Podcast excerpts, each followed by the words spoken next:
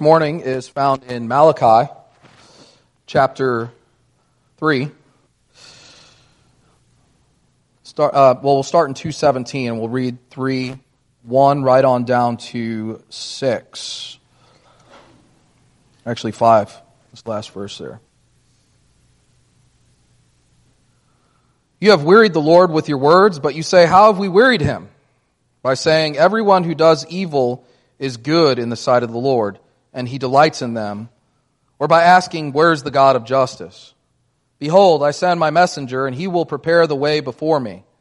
And the Lord whom you seek will suddenly come to his temple, and the messenger of the covenant in whom you delight. Behold, he is coming, says the Lord of hosts. But who can endure the day of his coming? And who can stand when he appears? For he is like a refiner's fire and like fuller's soap. He will sit as a refiner and purifier of silver, and he will purify the sons of Levi and refine them like gold and silver, and they will bring offerings in righteousness to the Lord. Then the offering of Judah and Jerusalem will be pleasing to the Lord as in the days of old, as in former years. Then I will draw near to you for judgment. I'll be a swift witness against the sorcerers, against the adulterers, against those who swear falsely, against those who oppress the hired workers, worker in his wages, the widow and the fatherless, against those who thrust aside the sojourner and do not fear me, says the Lord of hosts. Let's pray together. Father, we thank you for gathering us together once again to worship you as we come now to the time when you instruct us by your word. I pray that you would help us to listen, that you would help us to be attentive, that the Holy Spirit would be here in our midst, superintending the service and all that is said, uh, so that we might benefit from the preaching of your word today. It's in Christ's name I pray. Amen. Okay, so this will be our last sermon uh, in the Old Testament. Uh, we are now in a series called uh, ancestry.div, that is ancestry.divine, and we have been going through the Bible from cover to cover, looking at what the Bible has to say about who we are, where we came from, where we're going, and what our purpose is in the world. We've been looking at the covenant family, the people of God, the church in the Old Testament. And today we come to the last book that we will look at in the Old Testament prior to the coming of the Lord Jesus Christ. So we will be moving into the new uh, next week. The book of Malachi gives us the last prophecy of God prior to the coming of the Lord Jesus Christ. Uh, during the interim between Malachi's prophecy and Jesus' advent, there is a 400 year silence. God does not send any prophets to speak to those people prior to that time. The next prophet that we hear is John the Baptist who announces the coming of Jesus. He is the forerunner of Christ. So this book comes to us right at the end of the period that we have been studying over the last couple of weeks. Uh, Israel is now back in the land. Uh, the temple has been rebuilt and worship has begun to take place once again. And Malachi, uh, if that was his name, uh, we're not sure. Malachi in Hebrew means messenger. So uh, it, may, it may be his name, it may not, but for the sake of our sermon, we will refer to him as Malachi. Malachi is a contemporary with Nehemiah, who we looked at last week. Uh, Nehemiah uh, was a reformer who went back into the land and started rebuilding the wall around the city. Remember, we talked about this last week. Malachi is contemporary with him. Uh, Nehemiah also confronted many of the people's sins toward the end of his ministry.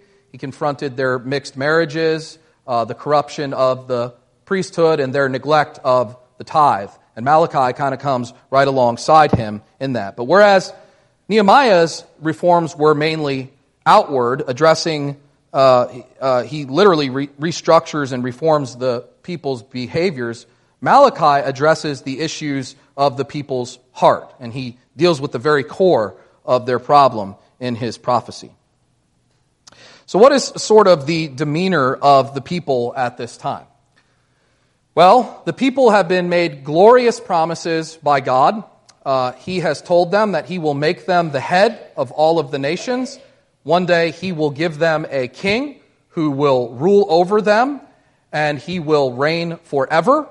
He has told them that he will establish them back in the land and give it to them as their inheritance, and he will cause them to be fruitful and to multiply forever. And as of yet, this has not began to take place. And so the people are sort of looking around at their surrounding circumstances and wondering what is going on. The spiritual leadership at this time has become corrupt, and the people have become lax in their disobedience.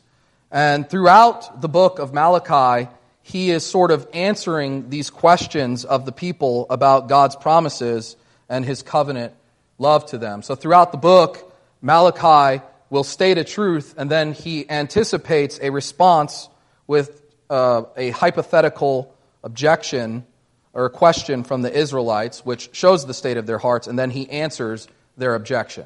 And in our passage today, we have two questions. You see them there in verse 17. How have we wearied him, and where is the God of justice? In our passage today, we are going to see that we are very much like the church in the days of Malachi. We constantly look around at our surrounding circumstances and we wonder where God is at. We become short sighted and we focus on what is happening around us instead of the promises of God that have been given to us in Jesus Christ. And for this reason, we oftentimes act in unbelief and disobedience. Today, we are going to learn from Malachi how to not lose sight of the promises and to persevere as we await the coming of God. Okay? So, starting back in verse 17, let's read that again. You have wearied the Lord with your words, but you say, How have we wearied him? By saying, Everyone who does evil is good in the sight of the Lord, and he delights in them, or by asking, Where is the God of justice? Again, we need to take the situation of the day into consideration. The Jews are back in the land, and they are waiting for the return of God, but as of yet, he has not showed up. And they're looking around, and the wicked are prospering and the judgment of God is not falling on them. So they figure maybe God delights in the wicked. He's not judging them, they're prospering. What's going on here? They cry out and ask, Where is the God of justice? And these questions expose the heart of wicked people. When God does not show up in the way that they think he should show up, when they think he should show up, they begin to impugn the nature and character of God. Because God has not judged the wicked and they are prospering, they're essentially saying God is either no longer who he says he is, or uh, he no longer exists. uh, so, with these comments, they impugn the nature of God and expose their atheism.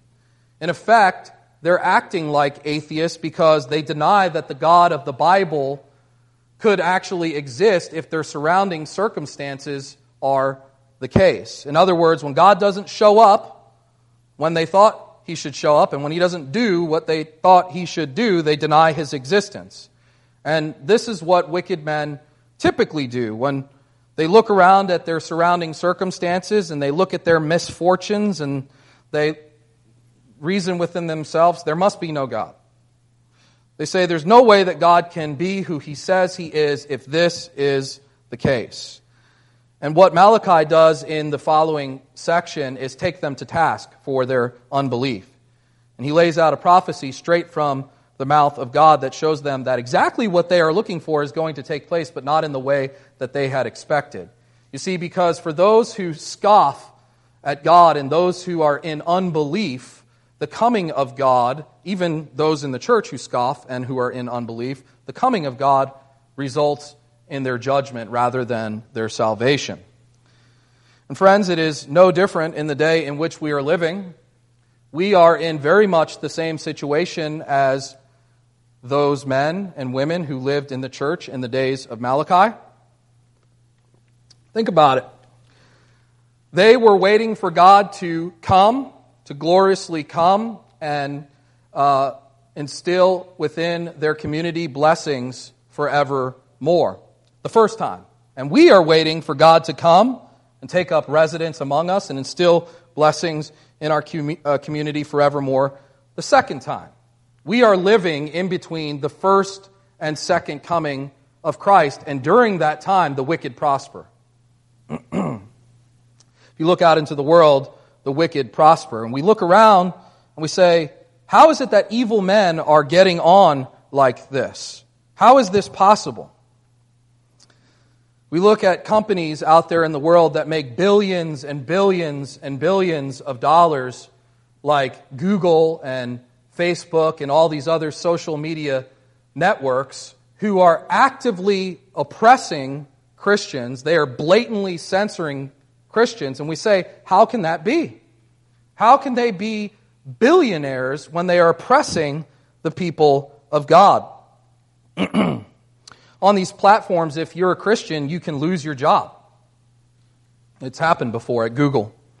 Uh, and if you are a Christian and you are sharing the truths of God on Facebook, you can be censored or banned, or worse yet, deplatformed completely. They will take your page down and just remove it. um, let's say you're starting to build a formidable platform on Facebook and you have millions and millions of followers and you're promoting the truths of Christianity.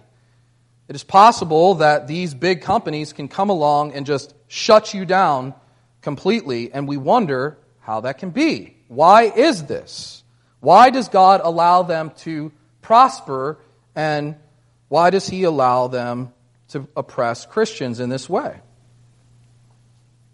Why, do, why does God allow the guy who cares nothing about Him, uh, as a matter of fact, he blasphemes the name of God daily, to have a thriving business and a big, huge house with a white picket fence and a $3 million boat in the driveway? Why does God allow him to prosper?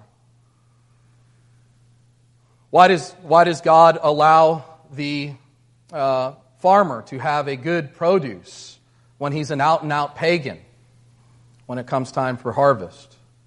Why does he allow the guy that you know, your neighbor, who is always blatantly disrespectful to his children and who treats his wife badly? Why does he allow them to have a thriving business? Why does he allow him to have a million dollar jet plane, a private jet plane to travel back and forth? These are some of the questions that we ask ourselves, and it's the same sort of questions that they were asking in the days of Malachi, and we need to be careful. You see, effectively, what they were doing at that time was acting like unbelievers. God made some promises to them, and when he did not show up in the way that he had expected, in the way that they thought he would to sort of cater to uh, their needs, they impugned the nature of God. They said he doesn't exist or he isn't who he says he is. And this is an unbelieving mindset. And we need to be on guard against it because we do it in the church too. Friends, in this life, God has determined to show his common grace to everyone. The Bible says that it rains on the just and the unjust alike. But we are supposed to look beyond those things to the promises of God and remember that one day He will come and He will judge. He has done this again and again throughout human history. Now, the Bible also teaches us that God is storing up the wealth of the wicked for the righteous, and He does this again and again the wicked will be removed off the scene and he gives their wealth and prosperity to the church. One thing that is certain, one thing that we can bank on that has been established forevermore is the kingdom of God and it cannot be shaken. The kingdoms of this, of this world are continually being shook up and destroyed and removed off the scene, but the kingdom of God remains. I'll give you an example of this uh, in the days of the Apostle Paul, uh, the Romans were taking over the entire then known world. And when they did that, they carved out roadways for themselves so that they could travel back and forth more quickly. Well, guess what the Apostle Paul does when he gets a hold of the gospel of the grace of God? He travels along those same roads to bring the gospel to the entire then known world. Those roads made it possible for Paul to travel as far as he did in the time frame that he did, and so that the gospel of the kingdom of God could spread in the way that he did. And it's no different in the day in which we're living. Take this iPhone, for, for, for example. Many of us have them. Steve Jobs created this iPhone and gave us the technology, but Steve Jobs is dead. And Christians, we still have the iPhone. And I can take this phone right now and I can record a video, and with the click of a button, I can send it around the world, and millions and millions of people can observe a gospel truth being preached like that.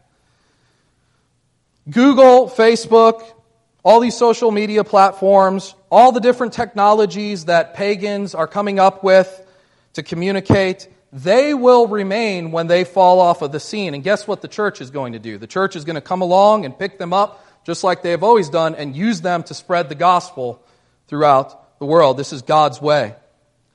And we must remember this.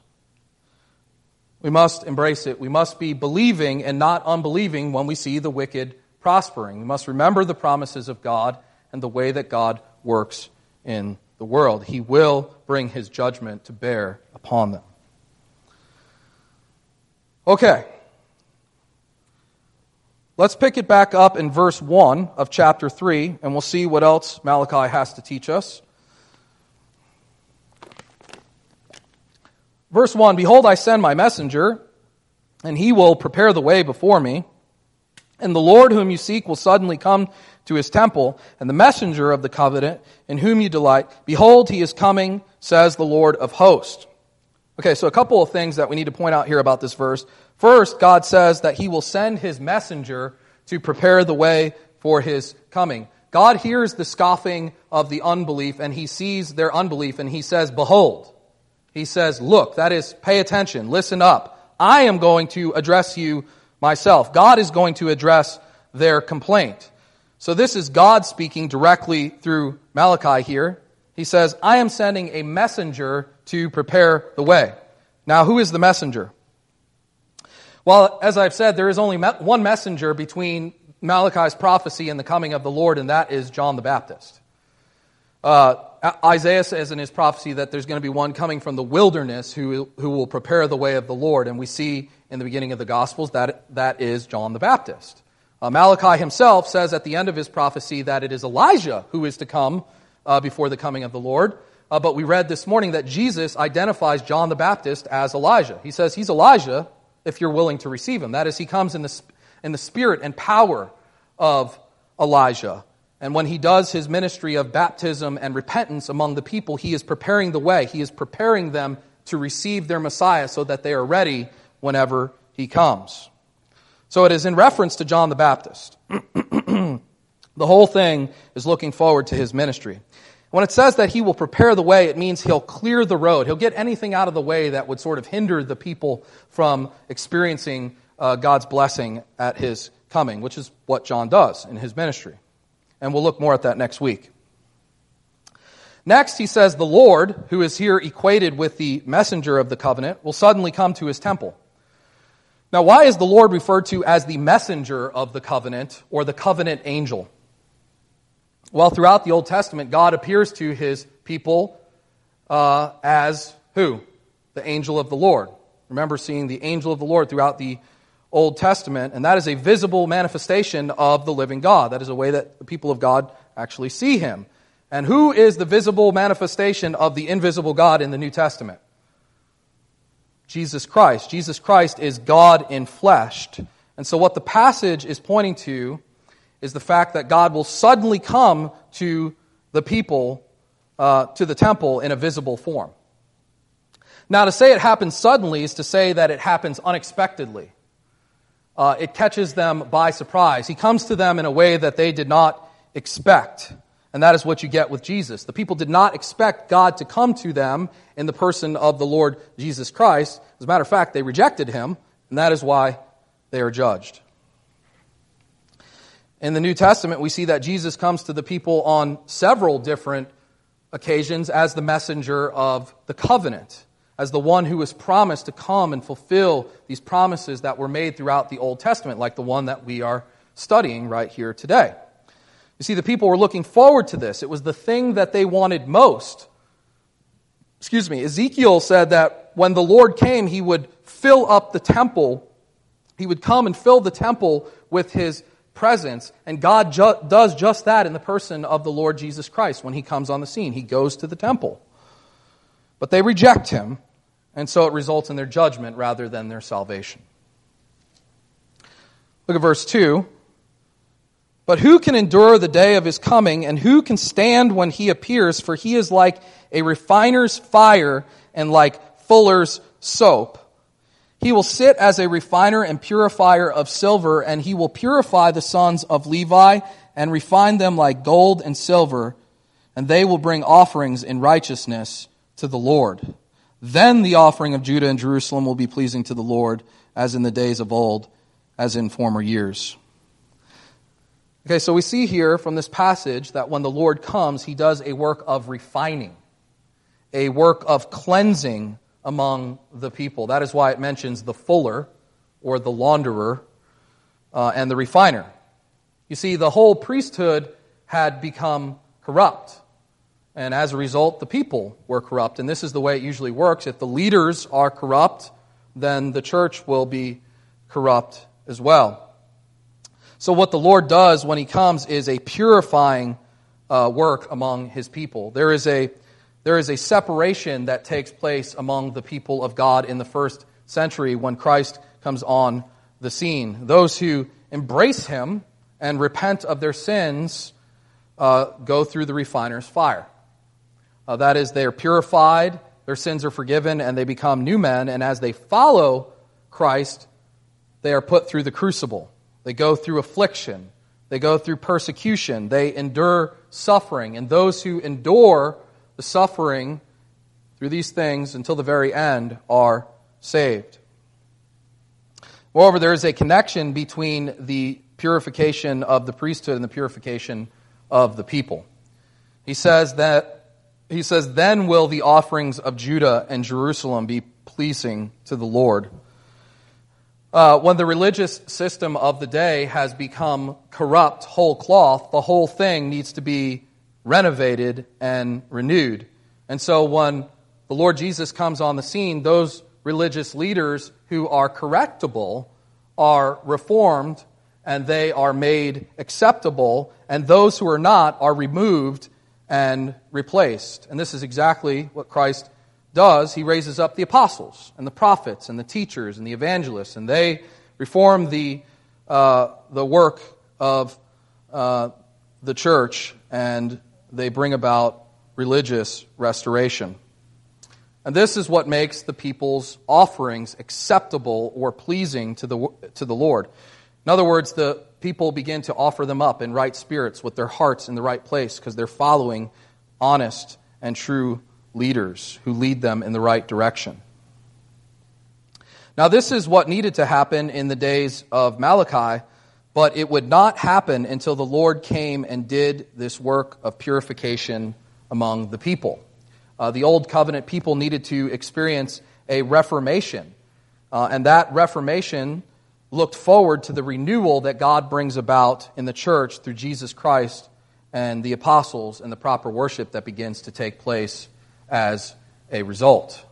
That is, it's looking forward to the worship that we offer up today in the new covenant through Jesus Christ, which is acceptable and pleasing in the sight of God.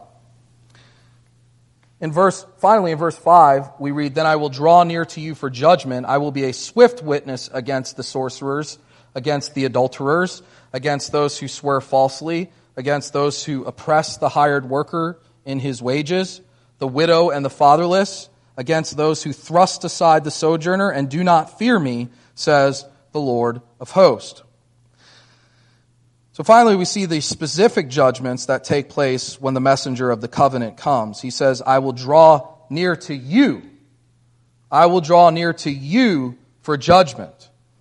You see, the covenant has promises of blessings and cursings. Blessings if you repent, and cursings if you do not. Those who are not refined and reformed at the coming of the Lord are judged. And this judgment applies to all people, including the church.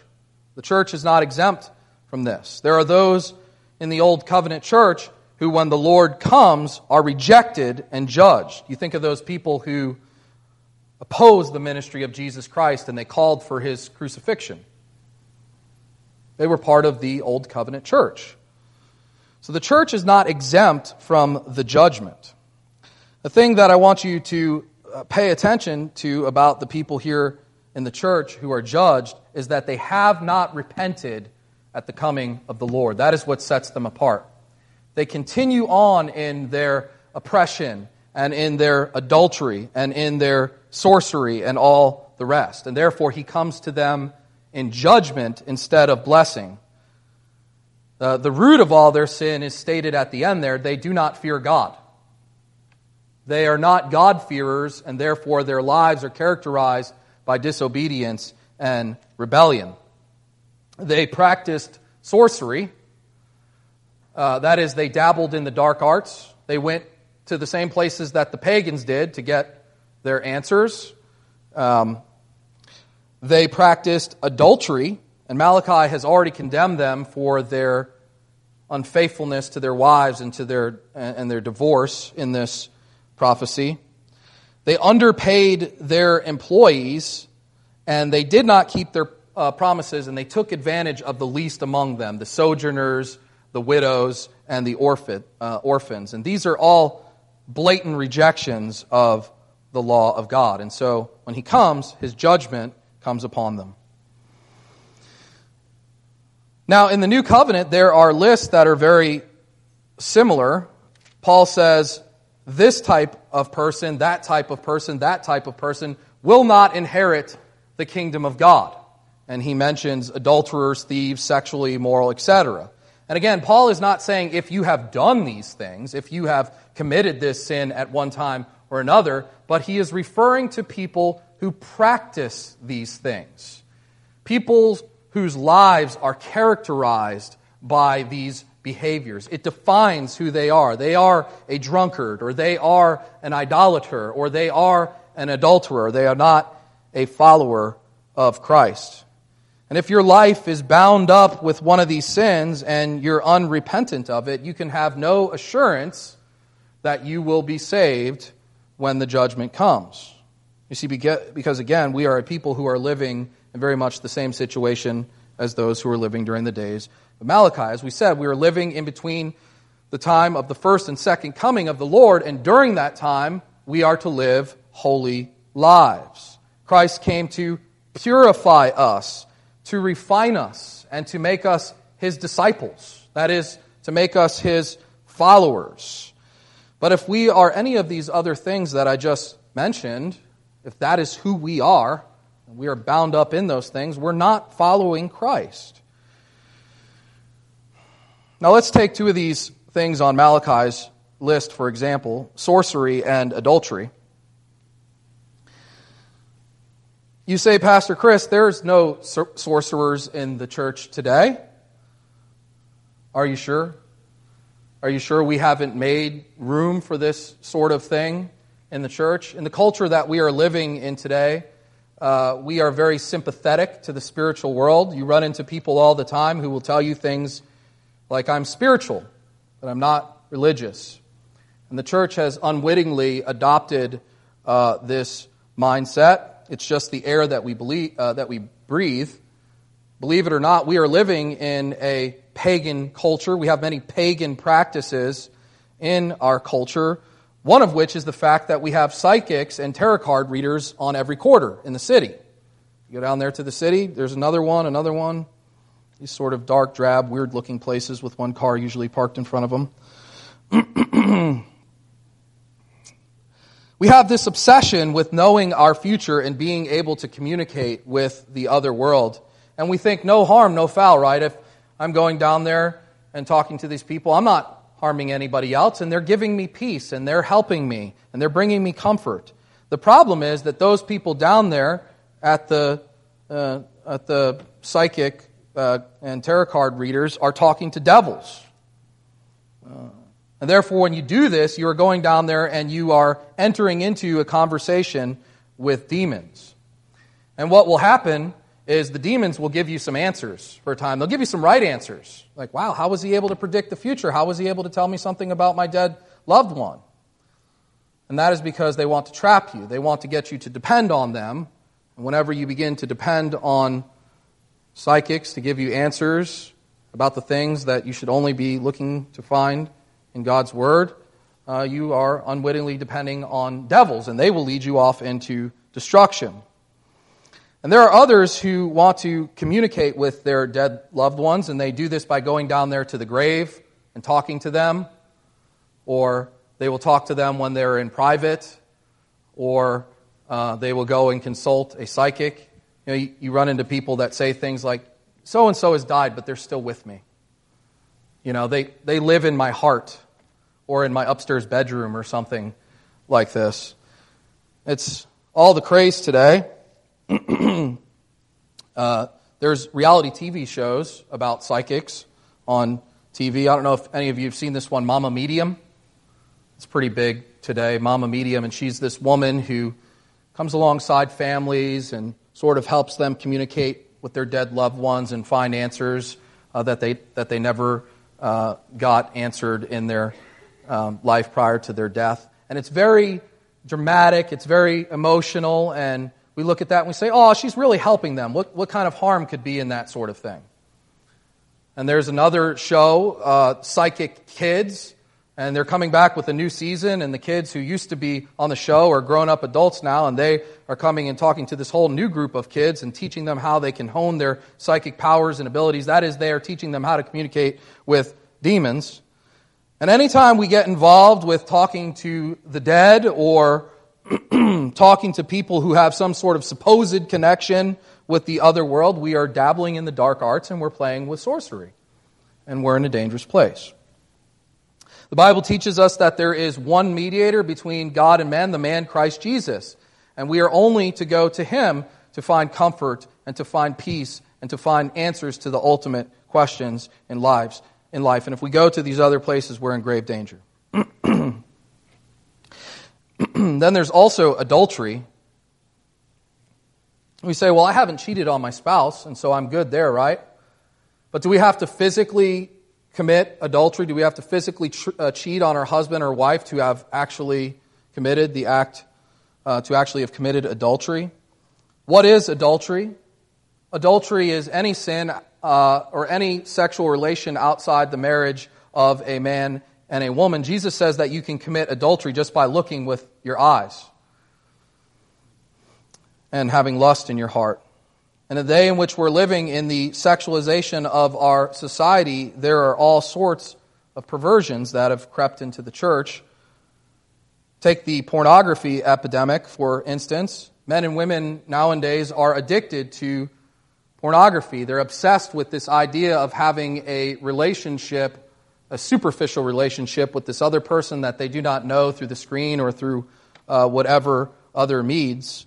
And when a person gives themselves to that sort of illicit relationship, because it's a relationship outside of marriage, they're committing the sin of adultery. You are looking with lust in your heart, and God condemns that. And adultery is not only sexual in nature, but it is spiritual.